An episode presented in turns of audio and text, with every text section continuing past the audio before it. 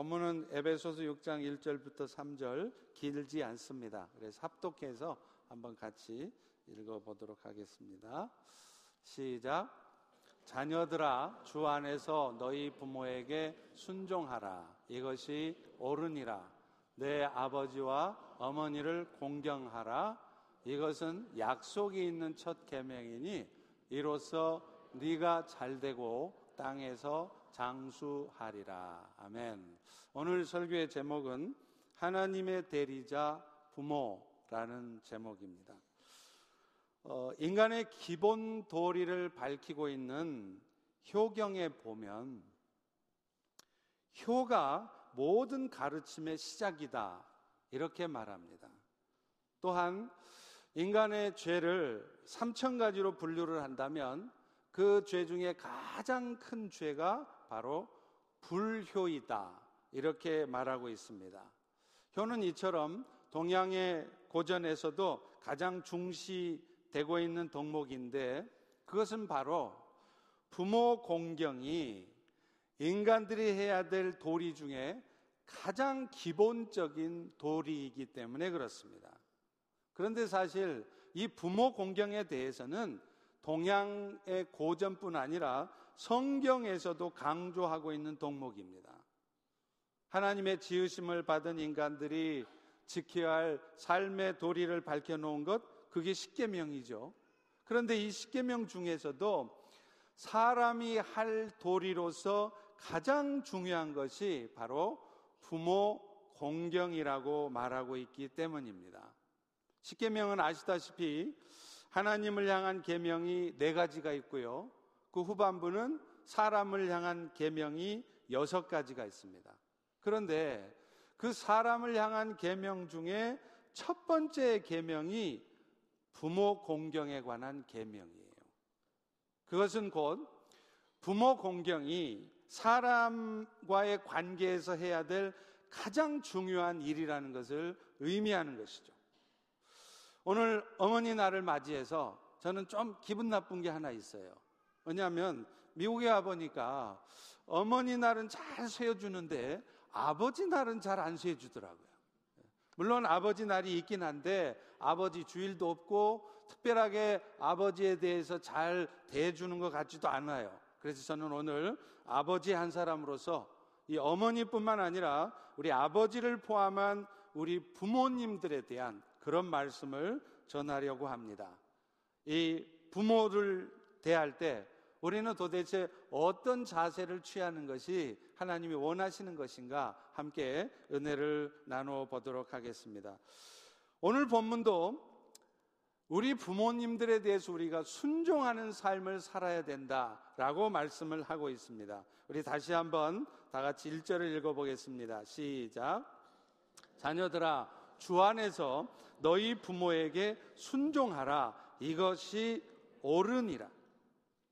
자녀들이 부모에게 순종해야 되는 것은 상황이 되면 하고 상황 안 되면 안 해도 되는 것이 아니라 그 부모가 옳으면 순종해도 되고 그 부모가 뭔가 내 마음에 들지 않고 옳지 않으면 안 해도 되는 것이 아닙니다. 그 부모가 어떤 모습이든지 반드시 해야 되는 하나님의 명령이라는 거예요. 그래서 오늘 본문에도 이것이 옳으니라 이렇게 말하고 있어요. 그렇게 하는 것이 하나님을 모시고 사는 우리 성도들의 마땅한 도리라는 것이죠. 우리 성도들 역시 무엇보다도 부모님들에게 순종하는 삶을 살아야 되는데 그 이유가 뭐냐면 그것이 바로 우리 하나님에 대한 믿음과 감사의 표현이기 때문에 그렇습니다. 사실 우리 하나님은요, 하나님과 우리 성도들과의 관계를 우리 육신의 부모와 우리들, 그러니까 자식들과의 관계를 통해서 나타나시고 또 연습하게 하셨어요. 다시 말하면 하나님의 사랑과 은혜를 우리 육신의 부모들의 우리를 향한 사랑을 통해서 알게 하셨고요. 또 그 반대로 그 하나님을 향한 사랑과 은혜에 감사하는 마음으로 우리의 마음을 표현할 때 그것을 부모 공경하는 것으로 표현하게 하셨다는 것이죠. 사실은 오늘 설교의 제목처럼 우리 부모님들은 그저 우리 육신의 부모인 것을 넘어서서 하나님을 대리하시는 분들이십니다. 하나님을 대신해서 자녀들을 양육하고 보호하고 오늘 또 하나님의 뜻대로 이 땅의 삶을 우리가 살아갈 수 있도록 이끌어 주시는 분이시라는 거예요. 그렇기 때문에 우리 하나님의 입장에서는요, 우리가 부모에게 순종하고 우리 부모를 사랑하는 것, 그것은 곧 우리 하나님을 사랑하고 우리 하나님께 순종하는 것으로 간주하신다는 거예요. 실제로 오늘 본문에도 부모를 공경하라 할 때 그 공경하다는 단어는요, 헬라어로 하면 티마라는 단어예요. 그런데 이 단어가 놀랍게도 하나님을 경외하라 할 때 그 경외하다라는 단어와 어원이 같다는 것입니다. 그리고 그 티마라는 그 단어의 뜻은 무슨 뜻이냐면 값을 치르다, 이런 뜻이에요. 그러니까 이 말이 무슨 말이겠습니까? 오늘도 우리가 육신의 부모에게 순종하고 또 그분들을 우리가 공경하고 있다면 그것은 사실은 우리가 잘 몰라서 그렇지 우리에게 은혜를 베풀어 주신 하나님께 순종하고 그 하나님을 경외하는 것으로, 다시 말하면 우리가 그 하나님께 받은 빚을 갚는 것으로 간주가 된다는 것이죠. 오늘날 우리들은 하나님께 엄청난 빚을 진 자들입니다. 하나님은 우리를 억만 죄와 또 그 죄로 말미암는 그 영원한 사망의 소리를 건져주셨고, 그것을 위해서 무엇보다도 자신의 가장 사랑하는 아들의 생명을 희생하셨어요. 그래서 그 결과 받을 자격도 없고 또 그 영원한 나라를 우리가 누릴 수 있는 공로도 없는데, 우리에게 썩지도 않고 더럽지도 않은 그 영원한 나라를 상속하게 해주셨다는 거예요. 그러니 여러분, 우리가 받은 이 축복보다 더 큰 복이 이 땅에 어디에 있겠습니까? 그런데 그런 하나님께 그런 빚을 졌다고 생각을 한다면 그 빚을 갚으려고 할 때 우리가 할 수 있는 가장 첫 번째 방법이 뭐냐? 헌금을 많이 하거나 또 하나님 나라 건설을 위해서 열심히 수고하고 봉사하는 것에 앞서서 우리가 가장 먼저 해야 될 일이 우리 육신의 부모에게 순종함으로 그 은혜를 갚으라는 것이에요. 결국 부모 공경의 계명은 우리 성도들에게 있어서는요, 단순히 어떤 인간의 윤리 덕목 중에 하나가 아닙니다. 우리의 신앙의 표현이라는 거예요. 따라서 우리 성도들이, 하나님, 저는 정말 하나님을 사랑합니다.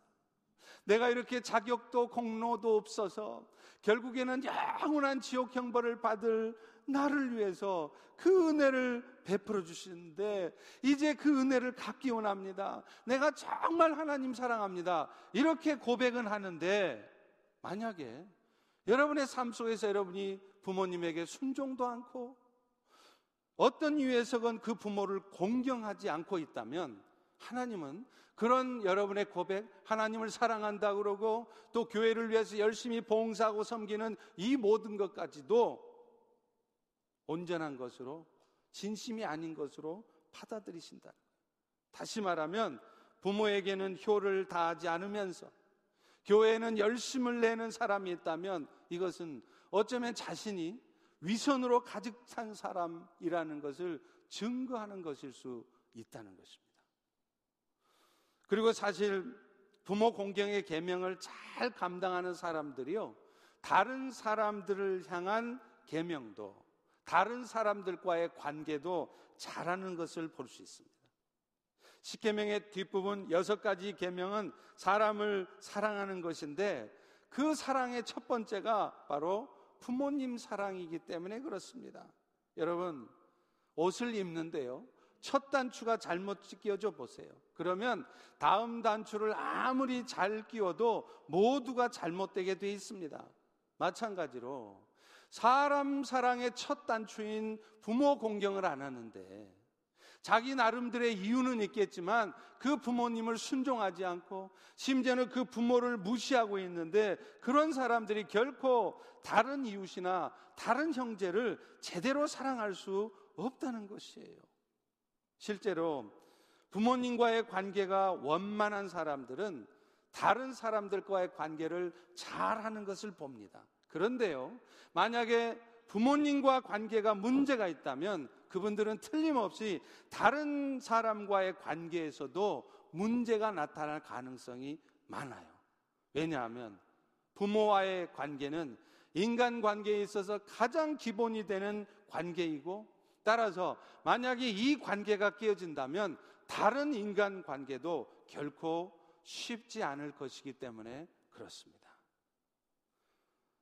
부모님 사랑은, 부모에게 순종하는 것은 이렇게 하나님께서 우리에게 명하신 명령이고 또 하나님을 향한 사랑의 표현인데, 문제는요, 그 부모님이 자녀에게 잘 대해주지도 못하고 심지어는 존경받지 못할 뿐만 아니라 우리 자녀들에게 상처만 주는 그런 부모였다면, 그런 부모까지도 사랑한다는 것, 이것은 결코 쉽지 않을 것입니다.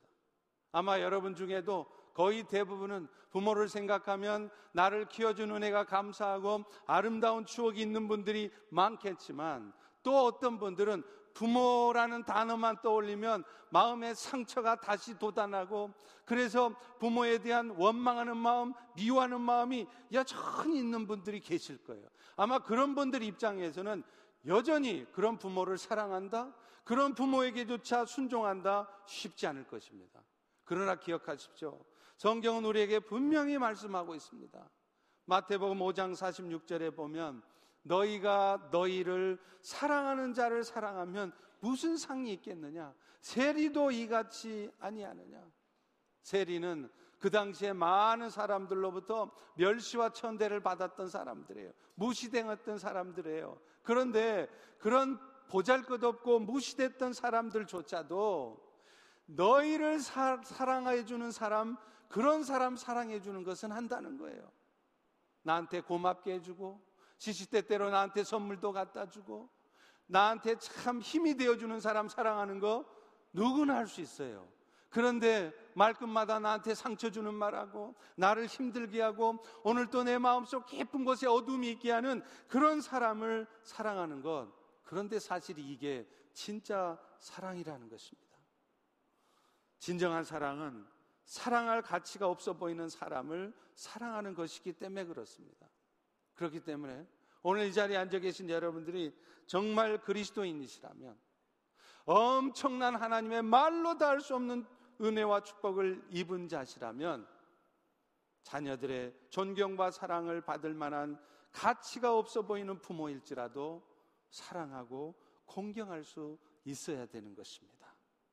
그래서 오늘 또 우리 부모님들이 지금 현재의 모습이 혹시 잘못된 것처럼 보일지라도, 우리는 먼저 기억해야 되는 것이, 그 부모들 역시도 고통스러운 과정을 통해서 우리를 낳아주시고 어찌하든지 우리를 길러주신 부모라는 것을 먼저 기억해야 돼요. 그리고 무엇보다도 우리 그리스도인들은 부모를 공격해야, 공경해야 되는 이유가, 그 부모가 나한테 잘해주셨기 때문에 나의 존경을 받을 만큼, 내 삶의 모델이 될 수 있을 만큼 훌륭한 삶을 살았기 때문이 아니라, 나에게 영원한 생명의 은혜를 베풀어 주신 그 하나님의 사랑에 감사하는 마음으로 그 부모를 사랑하고 공경해야 되기 때문이라는 것입니다. 여러분, 성경에 보면 그 부모가 부족하지만, 정말 말도 안 되고 잘못된 삶을 살고 있지만, 그분이 여전히 부모이기 때문에 공경했던 대표적인 사람이 있습니다. 그 사람이 바로 사울왕의 아들 요나단입니다. 요나단의 눈에 보기에는요, 아버지 사울왕의 모습은 자기 눈에 보기에도 안타까운 모습이었어요. 아들 친구인 다윗에게 시기와 질투를 느끼고, 그래서 국력을 기울여서 그 자기 친구를 죽이려고 하는 그 아버지의 모습은 그야말로 한심하기 짝이 없었던 것입니다. 백성들의 민심도 그런 사울왕으로부터 이미 다 다윗에게로 돌려졌고, 따라서 아들인 요나단의 입장에서는 그런 아버지가 내 아버지라는 사실이 부끄러울 수밖에 없었던 거지요. 그런데 여러분 아십니까? 요나단은 그런 아버지라 할지라도요, 그 아버지에 대한 의리를 끝까지 지켰어요. 그래서 끝까지 다른 사람들은 다 사울왕을 버리고 다른 사람들은 다 비난하고 있어도 그 요나단은 끝까지 자기 아버지 편에 섰습니다. 요나단은 친구인 다윗을 아버지 사울왕의 손에서 구해내기도 했지만요, 그렇다고 해서 다윗의 편에 서지는 않았습니다. 그까지 부족해 보이고 연약해 보일지라도 아버지 편에 섰고요, 그래서 결국은 그 아버지와 함께, 그 존경받지 못한 아버지와 함께 싸우다가 길보아 전투에서 장렬한 죽음을 맞이했던 것이에요.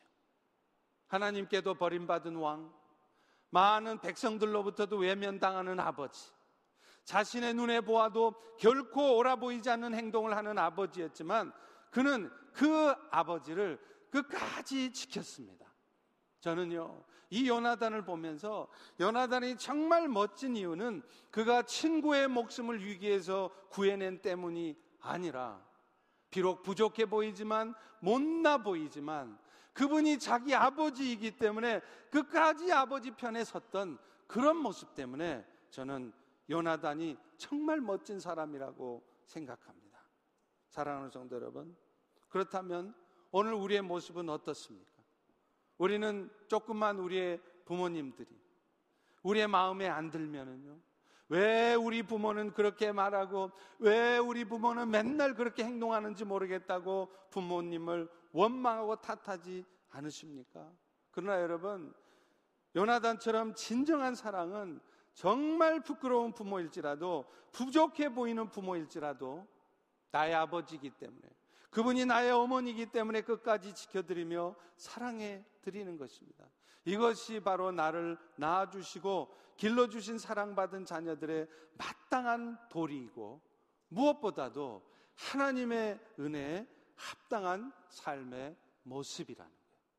오늘 어머니 날을 맞이해서 적어도 우리 휄로쉽교회 성도들은 이렇게 하나님이 명령하시고, 그래서 그 명령을 수행하는 의미에서도, 무엇보다도 내가 받은 은혜에 정말 감사하는 의미에서라도 어찌하든지 그 부모님께 순종하고 공경하는 여러분들이 되시기를 간절히 축원합니다. 하나님께서는요, 이렇게 특별히 부모 공경의 계명이 중요하다는 것을 보여주시기 위해서도 하신 일이 있어요. 이 십계명 중에도요, 유독 부모 공경의 계명에만 약속을 붙여놓으셨어요. 우리 다 같이 에베소서 육 장 이 절과 삼 절 다시 한번 읽습니다. 시작. 네 아버지와 어머니를 공경하라.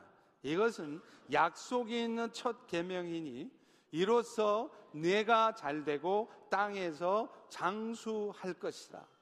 성경에는, 십계명에는 여러 계명이 있는데 그중 유독 부모 공경에만 약속이 붙어 있다는 거예요. 그래서 그 부모 공경의 계명을 약속이 있는 첫 계명이라 이렇게 말씀을 하고 있습니다. 그렇다면 그 부모 공경하는 자에게 주시겠다고 하는 하나님의 약속은 무엇입니까?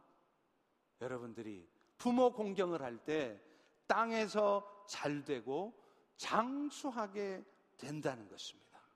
사랑하는 성도 여러분, 사실 우리가 예수 믿어 받는 법, 그래서 성경에서 말하는 복은 세상에서의 축복이 아니에요. 성경에서는 그것을 하늘에 속한 신령한 복이다 이렇게 말하고 있습니다. 다시 말하면 죄인이었던 우리가 하나님의 은혜로 하나님의 자녀가 되고요, 그래서 하나님의 생명을 가지고 영원한 하나님의 나라를 상속하는 자로 살아가는 게 되는 것, 이것이 바로 예수 믿어 받는 진짜 복입니다. 그리고 무엇보다도 이 복은 우리가 땅에 살면서 예수 잘 믿었더니 하나님께서 주신 복, 그런 잠깐 누리는 이 땅의 복과는 비교할 수 없는 것이에요.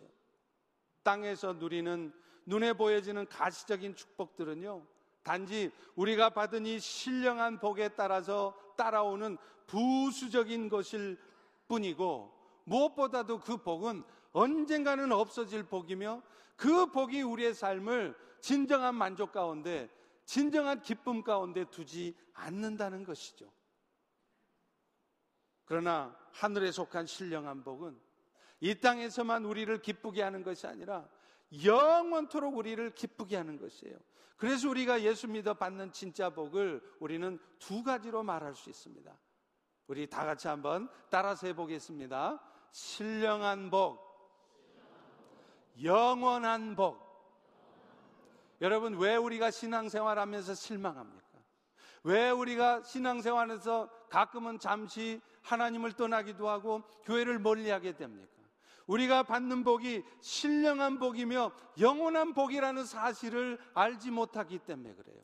그런 복도 좋지만 나는 지금 당장 이 땅에서의 복이 필요합니다. 그래서 내가 예수님을 열심히 섬기고 있으면 땅에서 잘되고 장수하게 되는 것, 이것이 내가 원하는 복입니다. 그런 마음으로 신앙생활을 하기 때문에 우리 뜻대로 그것이 주어지지 않을 때 우리는 실망할 수밖에 없고요, 불평할 수밖에 없고요, 신앙생활하는 게 재미가 없는 거예요. 그래서 우리는 다시 한번 분명하게 기억해야 됩니다. 우리가 받은 진짜 복은 신령한 복, 영원한 복입니다. 그런데 그런데 놀라운 것은 지금 유독 부모 공경의 계명을 지키는 자에게는 우리 하나님께서 그 신령한 복, 영원한 복에다가 보너스 복을 더 붙여주신다는 거예요. 이 땅에서의 축복도 허락하신다는 것입니다. 우리 하나님께서는 아마도 우리 사람들로 하여금 이 부모 공경의 계명이 얼마나 중요한 것인지, 그래서 너희들이 정말 땅에서 잘되고 장수하고 싶거들랑 부모 공경을 하라, 그것을 알려주시기 위해서도 이 유독 부모 공경의 계명에만큼은 땅의 복을 붙여주신 것입니다.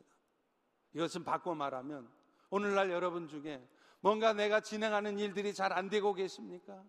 땅의 일들이 뜻대로 잘 안 되고 계십니까? 그렇다면 여러분이 혹시 지금 부모 공경을 소홀히 하고 계시지는 않는지 살펴보셔야 됩니다. 왜냐하면 하나님께서는 부모 공경하는 자들에게 축복을 주시고 또 그 부모 공경이 하나님을 공경하는 것으로 간주하고 계시기 때문에 그래요. 그렇기 때문에 내가 아무리 다른 것을 잘하고 있어도 내가 정작 가장 첫 번째 계명인 부모님께 순종하고 부모님을 공경하지 않는 그런 삶을 살고 있다면 어쩌면 여러분의 인생이 잘 풀려질 수가 없는 것입니다. 그런데요, 우리가 그 부모 공경을 할 때 한 가지 주의해야 될 점이 있습니다. 우리가 부모를 순종하고 공경한다고 해서 무조건 부모의 뜻에 따라야 되는 것은 아니라는 거예요. 오늘 성경은 그 부모의 뜻에 순종하되 주 뜻 안에서 순종하라, 이렇게 말씀을 하고 있습니다. 오늘 보면 일 절에도 말하잖아요. 자녀들아, 너희가 뭐 안에서 순종하라고요? 주 안에서 순종하라는 거예요. 우리 동양의 효도가는 절대적인 순종이지만 기독교에서 말하는 효도가는 주 안에서의 순종이에요. 다시 말하면 우리가 아무리 부모에게 순종해야 한다 할지라도 그 부모의 명령이, 그 부모의 뜻이 하나님의 뜻에 합당하지 않다면 우리는 그 부모의 뜻을 단호히 거부할 수 있어야 된다는 거죠. 왜 그러느냐면 이것이 결국은 우리 부모들로 하여금 하나님을 거스르지 않게 하는 것이고, 그것이 결국은 우리 부모들로 하여금 하나님께 복을 받게 하는 것이 되기 때문입니다. 그러므로 여러분, 우리가 정말로 진정으로 부모님을 사랑한다면, 그 부모님이 만약 하나님을 뜻을 거스르고 있다면 그 부모의 뜻에 순종하지 않아야 됩니다. 설사 육신의 부모님의 뜻대로 하지 않은 것 때문에 내가 부모에게 오해를 받고 오늘도 많은 어려움과 핍박과 고통을 당하고 있다 할지라도 그런 부모의 뜻을 거절할 수 있어야 돼요. 왜냐하면 우리가 만약 그럼에도 불구하고 그런 부모의 뜻을 따른다면 그것은 결국 우리 부모로 하여금 하나님을 거역하게 하는 죄를 범하게 하는 것이 되기 때문입니다. 앞서 말한 요나단도 보십시오. 그는 죽는 순간까지도 아버지 편에 섰지만 그렇다고 해서 아버지의 모든 명령을 따랐던 것은 아닙니다. 자신의 친구인 다윗을 죽이라는 아버지의 명령을 받습니다. 그러나 그는 이 명령이 하나님의 뜻에 합당하지 않다는 것을 너무 잘 알고 있었어요. 지금 아버지 사울 왕이 다윗에 대해서 질투하는 마음에서 다윗을 없애려고 한다는 것을 잘 알고 있었던 것입니다. 그래서 요나단은요, 그런 아버지 명령에 순종하지 않습니다. 오히려 자기 아버지가 다윗을 죽이려고 한다는 사실을 다윗에게 알려줘요. 그래서 오히려 아버지의 계획과 아버지의 행동이 실패로 돌아가게 했던 것입니다. 이것은 그저 친구인 다윗을 살려내고자 하는 마음 때문은 아니었습니다. 자신의 사랑하는 아버지가 하나님 앞에 죄를 범하지 않도록 그 일을 한 것이었어요. 만약 자신이 아버지의 뜻대로 다윗을 죽이게 된다면 그것은 자기 아버지로 하여금 하나님 앞에 살인교사죄를 범하게 하는 거예요. 하나님 앞에 큰 죄악을 범하게 하는 것이 되기 때문이었습니다. 그래서 사무엘상 십구 장 오 절에도 보면 이렇게 말합니다. 다윗이 자기 생명을 아끼지 않고 블레셋 사람들과 싸웠고 또 여호와께서도 온 이스라엘을 위해서 그 다윗을 통해 큰 구원을 이루셨을 때 왕도 당신도 아버지도 이것을 보고 기뻐하시지 않았습니까? 그런데 이제 어찌 까닭 없이 그 다윗을 죽여서 무죄한 피를 흘려 범죄하려 하시나이까, 이렇게 말했다는 거예요. 오늘 우리의 삶 속에서도 이것과 관련해서 적용돼야 될 대표적인 예가 있습니다. 그게 바로 제사 문제라는 거예요. 어떤 분들은 제사가 하나님이 기뻐하시지 않는 거 잘 알아요. 그런데 내가 만약에 제사를 드리게 되면 우리 부모님이 싫어하시니까, 그러니까 가정의 화목을 위해서라도 우리 마음, 우리 부모님 마음 불편하지 않기 위해서라도 제사를 드리는 거예요. 그러면서 하나님 앞에 말합니다. 하나님, 제가 우상 숭배하는 거 아닌 거 아시죠? 제 마음은 여전히 하나님을 향해 있는 거 아시죠? 그러면서 제사를 드리고 우상을 숭배한다는 거예요. 그런데 여러분, 그것은 우리 부모님으로 하여금 하나님이 가장 싫어하시는 우상을 숭배하는 일이고, 사람들이 하나님 앞에 지켜야 될 계명 중에 가장 중요한 첫 번째, 두 번째 계명을 범하게 하는 것입니다. 그래서 그래서 결국은 우리의 사랑하는 부모로 하여금 하나님의 진노의 대상이 되게 하는 일이에요. 그러므로 그런 말에는 우리는 순종하지 않는 것이, 그 과정 속에서 어떤 핍박과 고통스러운 상황이 나에게 다가온다 할지라도 그런 부모의 말에는 순종하지 않는 것이 오히려 부모를 진짜 사랑하는 것이라는 거예요. 제가 아는 어떤 분은요, 부모님이 돌아가셨어요. 안타깝게도 예수를 안 믿고 돌아가셨습니다. 그런데 장례를 치르는데 그분이 그러시는 거예요. 목사님, 저는요, 우리 부모님이 살아서 계실 때 우리 부모님 마음을 상하지 않게 해드리려고 우리 부모님 돌아가실 때까지 교회 얘기, 예수님 얘기 잘 안 했습니다. 왜냐하면 우리 부모님이 그러신다는 거예요.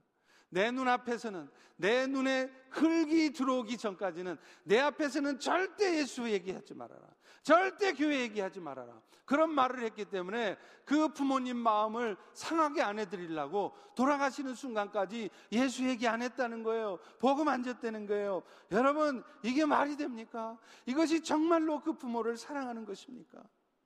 조금 후면 영원한 지옥 형벌에 떨어질지도 모르는 상황인데 그 부모님 마음 상하게 안 하겠다고 그렇게 한 일이 정말로 부모를 사랑하게 하는 것이냐는 거예요. 그것은 나의 사랑하는 부모님으로 하여금 편안하게 돌아가시게 하는 게 아니라요, 편안하게 지옥 가게 하는 것입니다. 부모에게 무슨 말을 들을지라도 지옥에는 가지 않게 해야 되지 않겠습니까? 아무 말도 안 해서 편안하게 지옥 가면 그분들이 나중에 죽은 다음에 지옥에 가시면 여러분들에게 뭐라고 말씀을 하겠어요? 이놈의 자식들은 지들만 천국 가고 나는 지옥에 가든 말든 상관없다고 생각했나? 내가 아무리 내 앞에서는 예수 옛자도 꺼내지 말라고 했기로서니 그렇다고 그래서 아예 한 번도 이런 말을 안 해. 이런 나쁜 놈들. 그렇게 그렇게 지옥에서 여러분들을 원망하고 계시지 않겠습니까? 내가 전하는 말 때문에 부모님이 마음 상해도, 부모님이 귀찮아하고 싫어해도 전해야 하는 것입니다. 부모 마음 상하지 않게 한다고 복음만 전하는 것, 그것은요 마치 여러분의 사랑하는 아이들이 지금 웅덩이를 향해 엉금엉금 기어가고 있어요. 절벽을 향해서 막 가고 있어요. 그런데 그 아이를 말리면 그 아이가 싫어한다고, 내비두라고 막 투정 부린다고. 그래서 내버려 두는 것과 뭐가 다르겠습니까? 다만 우리가 주의할 것이 있습니다. 그렇게 부모 마음을 상하게 할지라도 그 예수를 얘기하고 복음을 이야기할 때 우리는 그 과정에서 반항적인 태도나 언행을 갖고 해서는 안 된다는 거예요.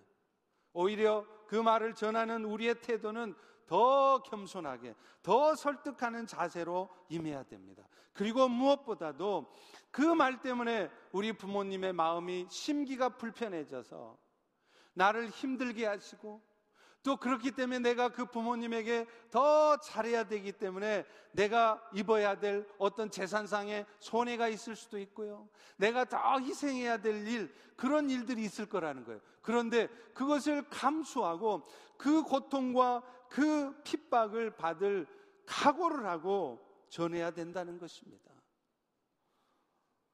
실제로 그렇지 않습니까? 그걸 전했을 때 우리가 얼마나 어려운 상황을 겪습니까? 그렇기 때문에 그 부모에게 더 잘해야 되니까 우리는 더 마음이 힘들어질 수 있고 또 더 여러 가지 어려워질 수 있어요. 그래서 사람들은 그게 하기 싫은 거예요. 그게 부담스러운 거예요. 그래서 아예 부모 마음을 불편하게 안 하는 거예요. 교회 나가시자 말도 안 하는 거예요. 예수 옛자도 안 꺼내는 거예요. 왜요? 그 얘기 했다가 부모님이 나를 힘들게 하면 그것 때문에 내가 더 고통스러워지니까, 더 그 부모를 잘 섬기려면 내가 더 부담스러워지니까. 여러분, 이것은 진정으로 그 부모를 사랑하는 것이 아니라는 것입니다. 그렇다면 여러분, 어떻게 하는 것이 구체적으로 그 부모를 공경하는 것일까요? 가장 먼저는요, 그 부모님의 영혼을 위해서 기도하는 것이에요.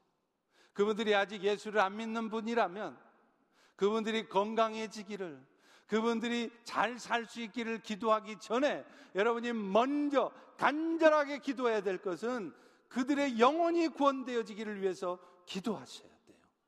그리고 이미 그분들이 이미 영혼 구원을 받으신 분들이라면 그분들이 이제 남은 인생을 하나님 앞에 온전한 삶을 잘 살아가실 수 있도록 그분들을 위해서 중보 기도하셔야 되는 거예요. 그리고 그 과정에서 하나님이 허락하신 때 예수 복음을 전하는 것입니다.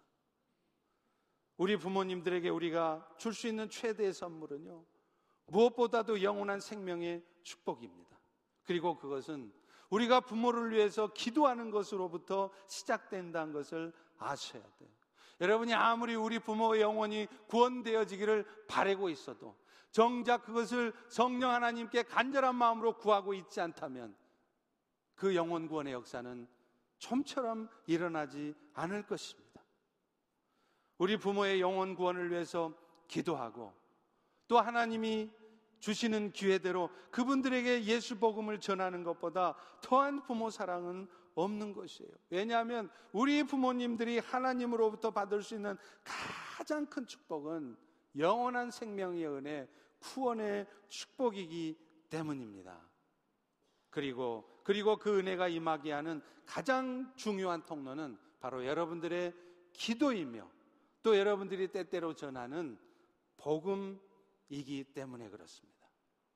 제가 한국에서 섬기던 교회에서요, 정말 기억나는 한 분이 계세요. 그 권사님은요, 자신의 어머니가 사시는 시골 마을 교회를 자주 찾아가세요. 자기 교회도 아닌데 그 어머니 시골 교회를 자주 가세요. 그리고 그 시골교회에 필요한 것들을 공급해 주세요. 여러분, 시골교회가 얼마나 재정적으로 열악하고 힘들겠어요. 필요한 거 많겠죠? 그래서 이 권사님은 틈나는 대로 그 시골교회에 찾아가서 그 필요한 것들을 주세요. 그리고 갈 때마다 그 시골교회 목사님에게 선물을 가져다 주세요. 그렇게 하는 이유가 뭐냐? 그 시골에 있는 어머니의 영혼 구원을 위해서 그래요. 그렇게라도 하면 그 목사님이 한 번이라도 더 자기 어머니의 영혼을 위해서 기도하시고 그 영혼을 살펴줄 것이기 때문에 그렇습니다.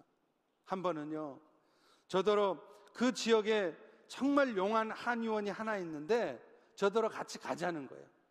그곳에 가서 목사님한테 녹용이 든 보약을 한 재 지어드리고 싶다고 같이 가자는 겁니다. 녹용 지어준다는데 안 갈 수 있어요? 갔죠. 그런데 그분이 그렇게 하신 목적이 있었습니다. 사실은 저의 건강을 걱정해 주시는 마음도 있었겠지만 그곳에 가는 길에 자신의 어머니를 만나 뵙게 하려고 한 것이었습니다.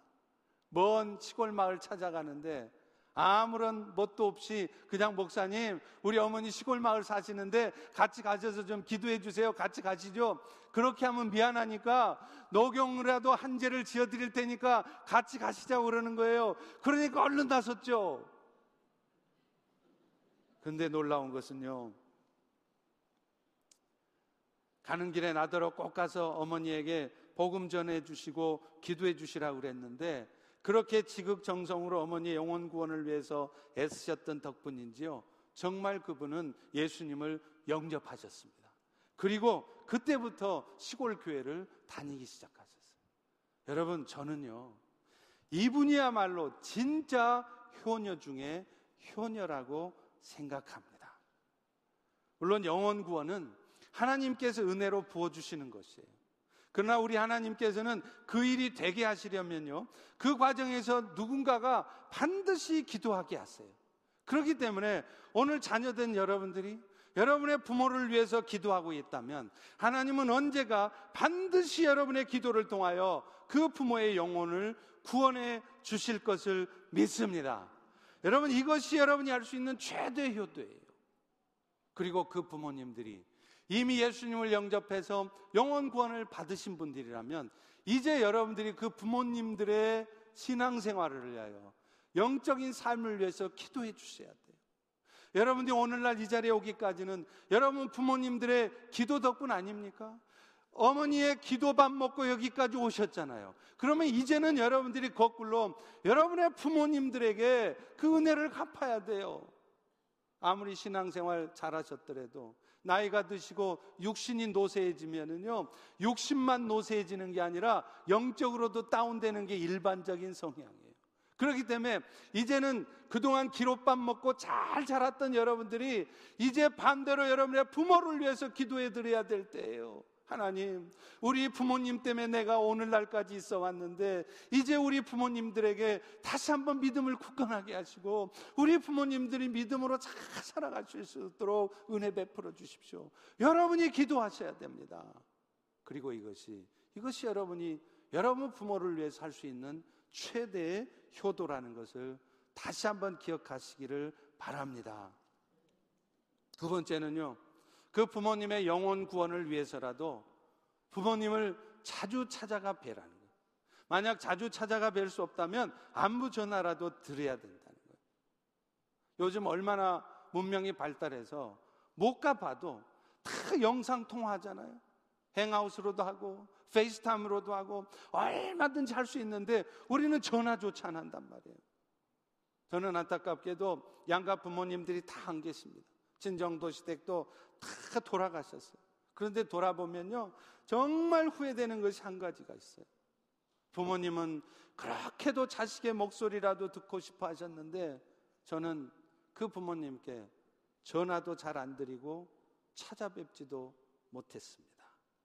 물론 선교지에 있었을 때는 공간적으로 떨어져 있어서 어쩔 수 없어서 그랬다 하지만 사실은 그거 핑계예요. 마음만 먹으면 얼마든지 전화라도 할 수 있었을 텐데 그렇게 하지 못했어요. 지금도 가끔 부모님들 생각이 나면 그게 얼마나 죄송하고 눈물이 나는지 몰라요. 제가 가끔 신방을 가보면은요, 우리 어르신들께서 자식 자랑, 아들 자랑, 딸 자랑들을 막 하세요. 제가 어르신들 신방 가는 목적은 뭐냐면 그 어르신들 자랑 들어주는 거예요. 여러분, 그게 목회입니다. 가서 뭐 예수가 어떻고 이미 다 알고 계시고, 그분들은 자식 자랑하는 거, 아 그러셨어요, 훌륭한 아들 두셨네요, 딸 두셨네요, 그 자랑 들어드리는 거, 그게 목회예요. 그런데요 여러분 아십니까? 그 어르신들이 자식들한테 가장 고마워하는 게 뭔 줄 아세요? 자식들이 용돈 챙겨주는 거 아닙니다. 물론 저 같으면 제 자식들이 용돈 챙겨주면 그게 제일 고마울 것 같아요. 그런데 다 그런 게 아니더라고요. 어르신들이 뭐라 그러냐면, 아이고 목사님, 우리 아들은요, 우리 딸은요, 하루가 멀다고 맨날 전화해요. 귀찮아 죽겠어요 하면서 말씀하시지만, 그 마음속으로는 그렇게 자식이 하루에 한 번씩이라도 꼭 전화해서 엄마 아버지 안부를 묻고 전화해 주는 게 기특하고 고마워서 그 자랑을 하시는 것입니다. 여러분들도 그동안 부모님께 소원하셨으면 자주 찾아뵈세요. 오늘 이 마더스데이 같은 때 이 예배당이 텅텅 비어도 좋습니다. 어머님이 계시는 타주로 가세요. 버지니아로 가세요. 그 부모님과 함께 그 부모님이 예배 드리시는 그 예배당에 가서 그곳에서 예배 드리세요. 왜 여러분 지금 이 자리에 앉아 계십니까? 많은 분들이 오늘 또 부모님들 뵈러 간 것 같은데요, 여러분 서양속담에 out of sight, out of mind라는 말이 있어요. 원래 이게 연인들한테 적용되는 말인데, 눈에 안 보이면 마음도 멀어진다는 거예요. 딱 맞아요. 이 말은 연인 간에만이 아니라 부자지간, 가족들간, 부부지간, 형제지간에도 마찬가지예요. 그래서 어떤 이유에서건 부부도 너무 오랫동안 떨어져 있는 거 별로 좋은 거 아닙니다. 부모 자식 간에 자주 봐야 정도 생기죠. 일 년 열두 달 바쁘다고, 여건 안 된다고 찾아뵙지도 못하면서 부모 공경 말할 수 없습니다. 직접 갈 수 없다면 목소리라도 들을 수 있게 해드려야 돼요. 오늘 이 자리에 앉은 여러분, 오늘 당장에 가서라도 전화하실 수 있기를 축원합니다. 왜 대답을 안 하세요? 축원합니다. 끝까지 안 하시려고요? 세 번째는요, 중대한 일이 있으면 부모님과 꼭 상의하시라는 거예요. 여러분, 우리 부모님들이 제일 섭섭한 때가 어떤 줄 아세요? 자식놈이 내가 열심히 도와주고 키워줄 때는 하루가 멀다 찾아와서 이거 도와달라, 이거 어떻게 했으면 좋겠냐고 물어보던 놈이 이제 내가 나이 드니까 물어보지도 않아. 지가 알아서 다 해. 잘났다고, 똑똑하다고, 세상 경험 많다고 지 뜻대로 알아서 다 해놓고 상의는커녕 통보도 안 해요. 어머니 저 이번에 이사 갔어요. 이사 갈게요가 아니라 이사 갔어요. 다 간 다음에. 여러분 그러면은요, 우리 부모님들은 자기 존재 의미를 잃어버리는 거예요. 내가 왜 이 땅에 있어야 되는지 그 존재 의미가 없어지니까 세상 살기가 싫어지는 거예요. 그래서 여러분 자살도 하는 겁니다. 담임 목사가 영적인 아비라고 하잖아요. 이 영적인 아버지란 말은 나이가 여러분들보다 제가 적어도 영적인 부분에 있어서는 하나님을 대신해서 여러분들의 영적인 삶을 책임지는 아비와 같은 사람이라는 뜻이에요. 그런데 제가 담임 목사 역할을 하면서 가장 제가 내가 담임 목사가 맞구나 라는 느낌을 받을 때가 어떤 때인 줄 아세요? 여러분들이 저를 챙겨주시느라고 먹을 것도 가져다 주시고 이것저것 살펴주시는 거 정말 고맙고 감사합니다. 그런데요, 제가 진짜 여러분들로부터 내가 담임 목사가 맞긴 맞구나 라고 느낄 때는 언제냐면, 저보다 훨씬 더 나이도 많으시고요, 심지어는 세상 경험도 훨씬 많으신 분인데 자신의 문제를 갖고 혹은 자녀들의 문제를 갖고 저에게 찾아와서 상담하고 상의할 때입니다. 저는 그럴 때 전혀 그것을 부담스러워하거나 귀찮아하지 않습니다. 제가 하루에 잠을 세 시간을 잘지언정 영적인 문제를 가지고 저에게 도움을 구하는데, 제가 어찌 목사된 자로서 여러분의 그런 상담 요청을 거절할 수 있단 말입니까? 그런데 그럴 때 비로소 담임 목사의 존재 의미를 확인하는 거예요. 여러분 육신의 부모도 마찬가지입니다. 자녀들이 인생의 중대한 문제를 결정하면서 부모와 상의할 때, 어머니, 아버지, 이번에 이런 일이 있는데 이사를 좀 가려고 하는데 어머니 생각은 어떠세요? 그러면 그 부모가 뭐라 그런지 아세요? 아니야, 네가 나보다 더 잘 알잖아. 네가 알아서 결정해라. 그러나 마음속으로는 너무 흐뭇한 거예요. 아, 이 녀석이 나를 아직도 아버지로, 어머니로 인정하고 있구나. 여러분, 이게 부모 공경이에요. 이게 부모님을 사랑하는 것입니다. 마지막으로 한 가지 꼭 부탁드리고 싶은 게 있어요. 여러분 중에 어떤 이유에서건 부모님들과 관계가 소원해지신 분이 있다면 오늘 당장이라도 그 관계 회복을 시도해 보시라는 것입니다. 그것은 여러분의 부모님과의 관계 개선이 아니라 궁극적으로는 하나님과의 관계 개선이기 때문입니다. 하나님과의 관계가 개선되어 있지 않으면 여러분의 인생의 문제는 결코 회복되지 않습니다. 하나님께서 그것을 회복시켜 주시지 않아요. 하나님과의 관계가 회복이 안 돼 있는데요, 부모의 관계가 정리가 안 돼 있는데, 오늘 여러분 인생 가운데 도달해 있는 이런저런 문제, 그것이 육신의 질병일 수도 있고 재정적인 문제일 수도 있고 여러 가지 아픔일 수도 있습니다. 그거 절대로 해결되지 않을 것입니다. 하나님께서는 오늘 또 여러분에게 그걸 원하시는 거예요. 그 부모님이 혹시 이미 돌아가신 분이라면 그래도 좋습니다.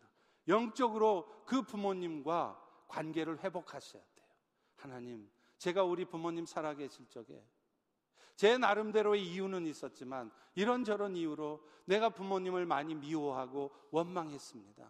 이런 저를 용서해 주십시오. 그분들이 사랑을 받을 만하기에 사랑하는 것이 아니라 하나님이 나에게 주신 사랑이 있기에 내가 사랑해야 되는데 제가 그걸 몰랐습니다. 나를 용서해 주세요 하고 돌아가신 부모님과 영적으로 관계가 회복되어질 때 비로소 여러분의 삶에 회복도 있을 것입니다. 말씀을 맺겠습니다. 사랑하는 성도 여러분, 하나님께 순종하는 마음을 가지고 여러분에게 부모님, 육신의 부모님에게 잘하십시오. 그것이 여러분들이 이 땅에서도 복을 받는 비결입니다. 그러나 모든 것을 주 안에서 하시기 바랍니다. 그리고 그 과정에서 적지 않은 핍박과 고통이 따를 것을 각오하십시오. 그리고 그렇기 때문에 오늘도 여러분에게 정말 필요한 것은 우리 성령 하나님의 도우심이에요. 우리의 의지적인 결단으로 절대로 결단할 수 없습니다. 우리의 의지적인 노력으로 절대로 그 부모님과의 관계 회복할 수 없습니다. 성령님, 안 되는 나를 불쌍히 여겨주시고 이 내 마음속의 어둠을 다 가져가 주시고 원망하는 마음, 용서하지 못하는 마음 다 가져가 주시고 내 마음을 회복시켜 주세요. 그래서 내가 결단하고 그 부모 앞에 내가 먼저 나아갈 수 있도록 나를 도와주세요. 그렇게 성령님께 간절히 구할 때 정말로 성령님은 역사하십니다. 그럴 때 비로소 여러분의 개인의 삶에도 여러분의 가정에도 하나님의 놀라운 역사가 나타날 줄로 믿습니다. 기도하겠습니다. 하나님, 오늘 또 하나님의 말씀을 통하여서 우리가 왜 부모님을 사랑하고 또 우리가 왜 부모님을 순종하며 공경해야 되는지 알게 하시니 감사합니다. 우리가 받은 그 구원의 은혜, 예수 그리스도의 십자가의 은혜가 그렇게도 고맙고 감사하거든.